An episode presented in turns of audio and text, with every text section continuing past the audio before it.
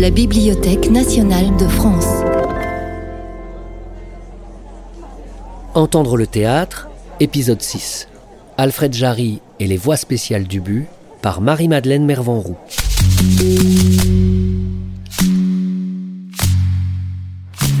Et lorsqu'on te fera de ces récits hideux qui t'ont empoisonné, réponds ce que je vais te dire. I am that I am. I am that am I? Am I I that am? Essayez de comprendre un peu. C'est ce que vous ne comprendrez pas qui est le plus beau. C'est ce qui est le plus long qui est le plus intéressant. Et c'est ce que vous ne trouverez pas amusant qui est le plus drôle. Quand Alfred Jarry écrit Ubu-Roi en 1888, il n'a alors que 17 ans. Et ce lycéen de Rennes est loin de se douter de la portée qu'aura sa pièce plus d'un siècle plus tard. Il ne sait pas non plus qu'avec cette création, il deviendra le précurseur du mouvement surréaliste. À l'aube de la vingtaine, Alfred Jarry est installé à Paris et à peine sorti du lycée, collabore déjà à des revues d'art. Ses publications lui permettent de faire des rencontres précieuses dans le monde culturel et de fil en aiguille, en décembre 1896, Ubu-Roi est enfin monté pour le théâtre. Jarry a 23 ans. Marie-Madeleine Mervanroux, directrice de recherche au CNRS, est spécialisée dans le son et l'écoute au théâtre. Elle se penche sur Jarry et sur la façon dont il a pensé son théâtre autour de la voix. Marie-Madeleine Mervanroux. À Rennes, en Bretagne, Alfred Jarry, deux de ses copains et la sœur d'Alfred Jarry, alors qu'ils étaient donc au lycée, ont écrit pour un petit théâtre de marionnettes ce Ubu, donc quand même un des chefs-d'œuvre de l'histoire du théâtre contemporain. Et donc c'est un jeune homme qui, à la fin du 19e, en s'inspirant de chansons populaires, pour ce qui est de la musique, et en s'inspirant de marionnettes, a écrit ce Ubu.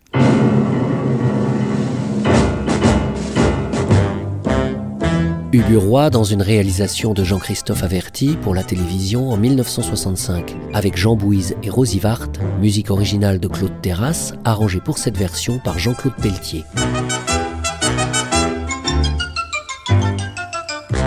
Eh bien, mes amis, je suis d'avis d'empoisonner simplement le roi en lui fourrant de l'arsenic dans son déjeuner.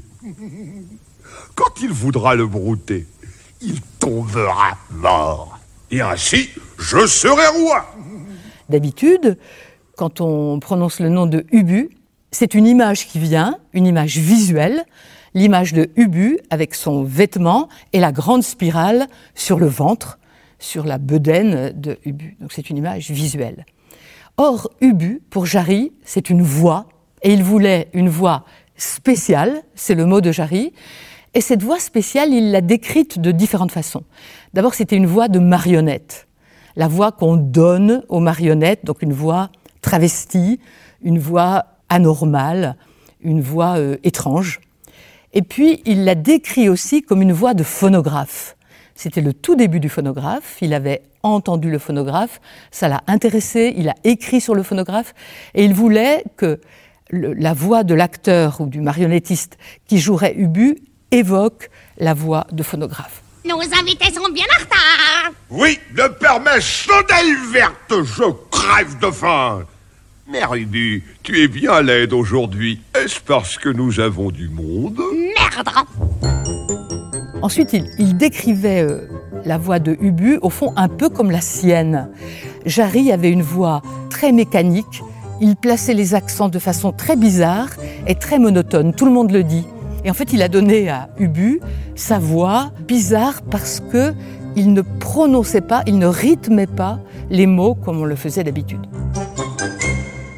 Ce ne sont pas des personnages euh, réels, ce sont des personnages euh, symboliques, allégoriques, allégoriques d'une dictature donc constituée en Pologne euh, dans, dans la fiction, mais il dit c'est-à-dire nulle part. Ils incarnent euh, plutôt des forces et pas un personnage euh, réel. Et évidemment, ils incarnent la terreur farcesque, donc euh, drôle, mais drôle euh, dans la catégorie humour noir, humour grinçant. Donc la voix va avec la fonction et la voix va avec le corps aussi, puisque Ubu a un corps énorme et une voix qui va avec. Oh, ça ne m'amusait guère de vous donner de l'argent. Mais vous savez, c'est la mère Ubu qui a voulu. Au moins, Promettez-moi de bien payer les impôts.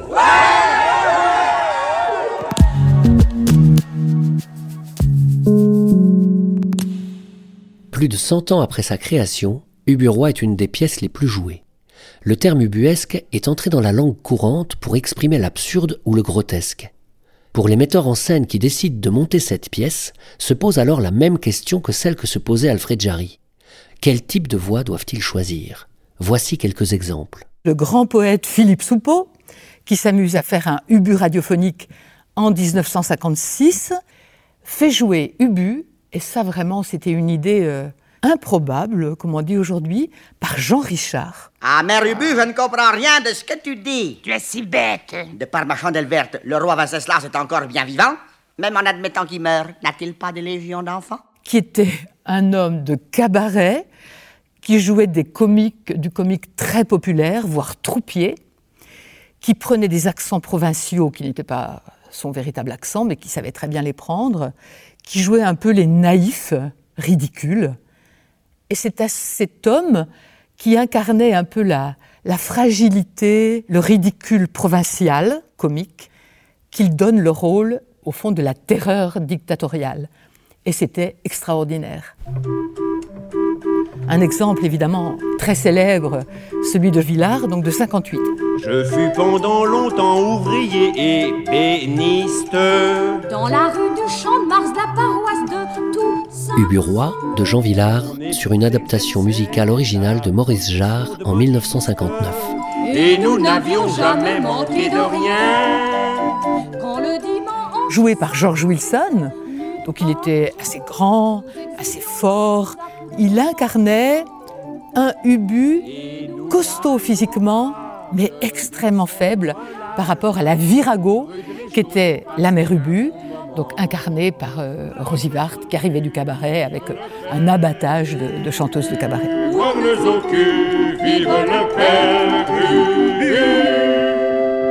Et puis celui de Jean-Christophe Averti, c'est autre chose.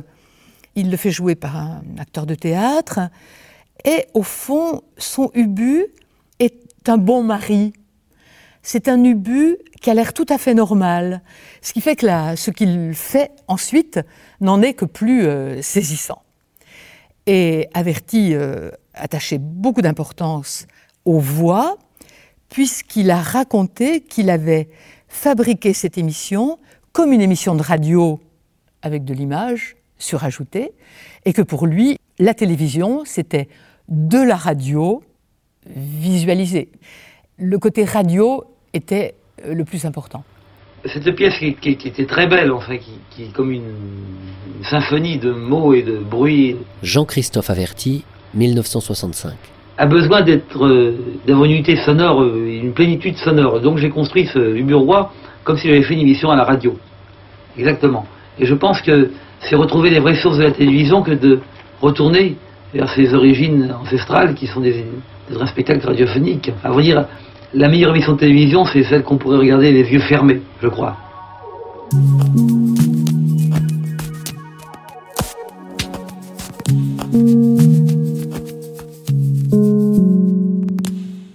L'importance d'une voix spéciale, terme si cher à Jarry, implique nécessairement la question de l'accent. Quelle est la place de l'accent dans la portée que peut avoir une voix? Marie-Madeleine Mervanroux. Jarry euh, était breton et il a eu, je crois, l'idée de faire jouer ses accents à une époque, donc fin 19e, où les gens, en dehors de Paris, avaient soit des accents très prononcés, et pas seulement dans les milieux populaires, soit des patois ou des dialectes. Donc la variété des langues et des accents était remarquable. Et il connaissait très bien Rabelais et le plaisir aussi qu'avait Rabelais aux accents. Eh, oh, je sais qu'il y a dans la chapelle un immense trésor. Nous le distribuerons. Misérable, si tu fais ça. Mais Père Roubou, si tu ne fais pas de distribution, le peuple ne voudra pas payer les impôts. Est-ce bien vrai? Oui, oui Ah ben, Alors, je consens à tout. Donc je crois qu'il a eu l'idée de faire travailler ses accents dans son théâtre. Mais ensuite, quand Ubu a été monté à Paris, je crois que ça n'a pas joué du tout. Par contre, quand le poète Philippe Soupeau a voulu le monter en 56 à la radio, il a joué sur beaucoup d'accents et parmi ces acteurs, il y avait Hubert Deschamps, l'oncle de Jérôme Deschamps, qui a repris exactement la même tradition quand il a travaillé à Canal avec les Deschiens. Tous ces acteurs euh, qu'on connaît bien maintenant parlaient avec des accents qui étaient des faux accents, qui étaient des accents caricaturaux euh, de la Sarthe, de la Mayenne, euh, du Nord, etc., etc. Ce qui a suscité des polémiques. Jérôme Deschamps, on lui a reproché de se moquer des milieux ruraux et populaires. Et il s'est défendu en disant que ce n'était pas du tout son intention. Au contraire, d'ailleurs, les gens de ce milieu n'étaient pas forcément ceux qu'il accusait. Euh, eux, parfois, euh, en riaient euh, énormément. Père Ubu, ne voyez-vous pas dans la plaine les Russes? Les Russes L'ennemi Alors, alors, messieurs, messieurs, messieurs, prenons nos dispositions pour la bataille, quoi. L'armée polonaise en marche dans l'Ukraine, scène 3 de l'acte 4 du Bureau, mise en scène à la radio par Philippe Soupeau en 1956. Nous mettrons les fantassins à pied au bord de la colline pour recevoir les Russes et les tuer un peu, un peu.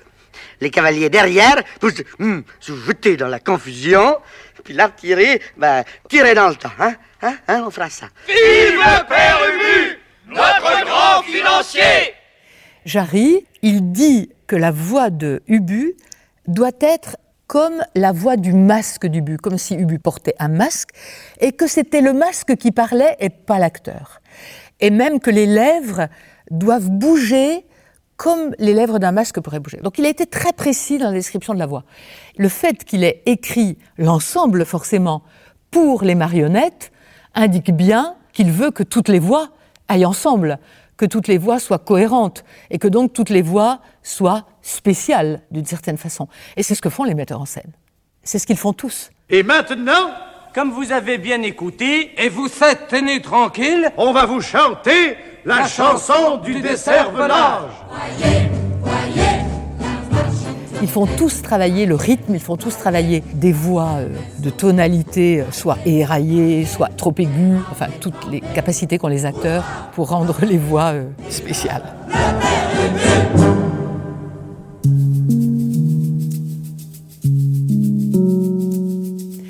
Ubu d'Alfred Jarry a laissé des souvenirs inoubliables à beaucoup de spectateurs, et en particulier les parties chantées ou certaines séquences qui sont, je pense, dans la mémoire euh, théâtrale aujourd'hui. Entendre le théâtre, Alfred Jarry et les voix spéciales du but par Marie-Madeleine Mervanroux. Marie-Madeleine qui vous recommande Tout Ubu d'Alfred Jarry aux éditions Le Livre de Poche. Vous êtes invités, chers auditeurs, à prolonger l'expérience en vous rendant sur le site de la BNF où pas moins de 17 parcours vous attendent. Interviews complètes, archives inédites et documents rares. Entendre le théâtre, une série originale de la Bibliothèque nationale de France en partenariat avec le CNRS. Réalisation, mixage et musique originale, David Federman. Chef de projet, Marie Leroc. Direction scientifique, Marie-Madeleine Mervanroux. Assistant à la réalisation et narration, Sylvain Asselot. Vous venez d'écouter un podcast de la Bibliothèque nationale de France. Retrouvez les conférences, rencontres et créations de la BNF sur toutes les plateformes de podcast ainsi que sur le site bnf.fr.